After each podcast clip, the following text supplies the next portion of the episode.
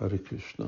Okay, I have two questions from Gopali, Devi Dasi, carrying on from day before yesterday. Can we study books by Bhaktivinoda Thakur, Rupa Goswami, and other Acharyas? The answer is yes, because Srila Prabhupada wanted us to, and they wrote the books for us. Who did they write the books for, if not for Vaishnavas?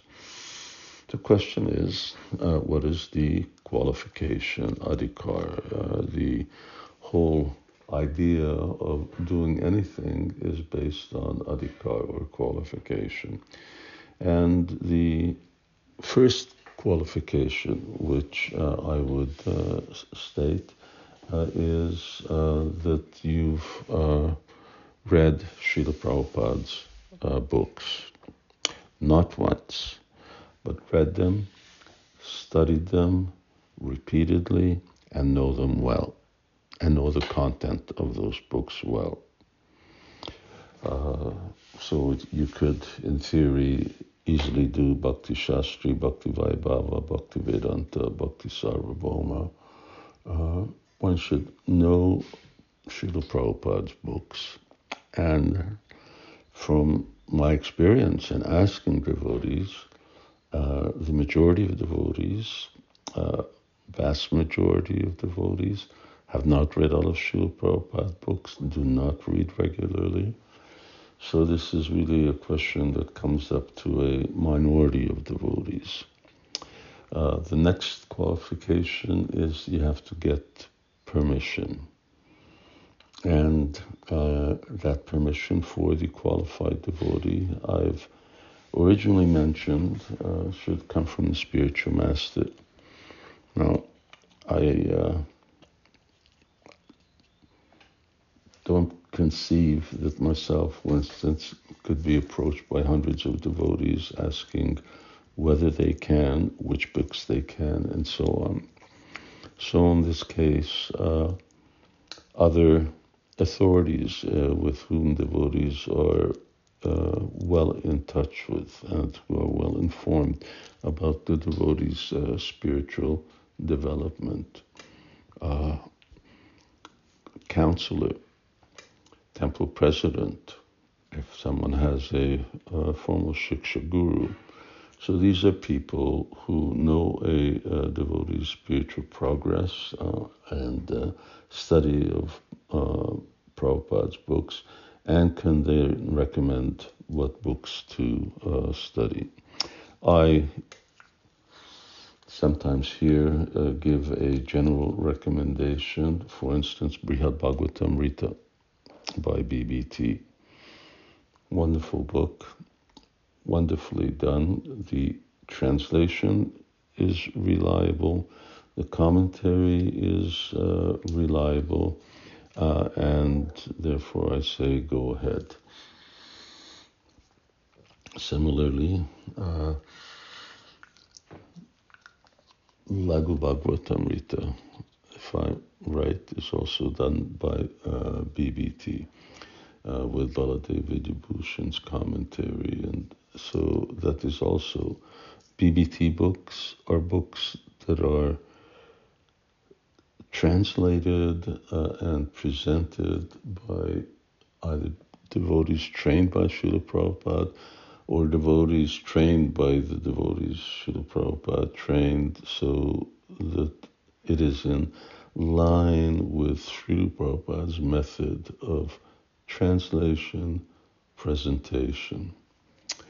And those are the books that devotees can read. And as far as other books, such as she lists here, Jaiva Dharma, Chaitanya Shikshamrita, as I say, spiritual master or other authority, devotees should get direction, because even the books of the Acharyas are also in a certain hierarchy of complexity, confidentiality in terms of rasa, and devotees should progressively enter into these topics. Her second question is, can a temple restaurant offer decaffeinated coffee? If someone presumes that direction, where does one draw the line? Alcohol, free beer, meatless sausage, etc. Okay, well, this is Sivarama Swami's opinion. I don't know that there is GBC resolutions on this. Decaffeinated coffee? Yes, I would say, why not? If someone pursues that direction. We have, for instance, devotees also serving burgers. It's been a, from what I know, a long-standing presentation in restaurants that they have burgers. These are veggie burgers. So if you have veggie burgers, you can have veggie sausage, veggie hot dogs. What does it remind you of? It may remind you of the meat version, but then so do preparations that we eat. Curd preparations remind someone of other meat. I would say that that's something that's allowable. Alcohol-free beer.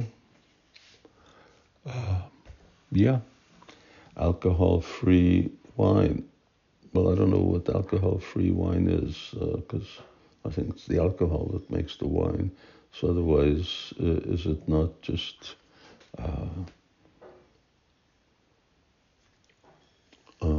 juice, grape juice, apple juice?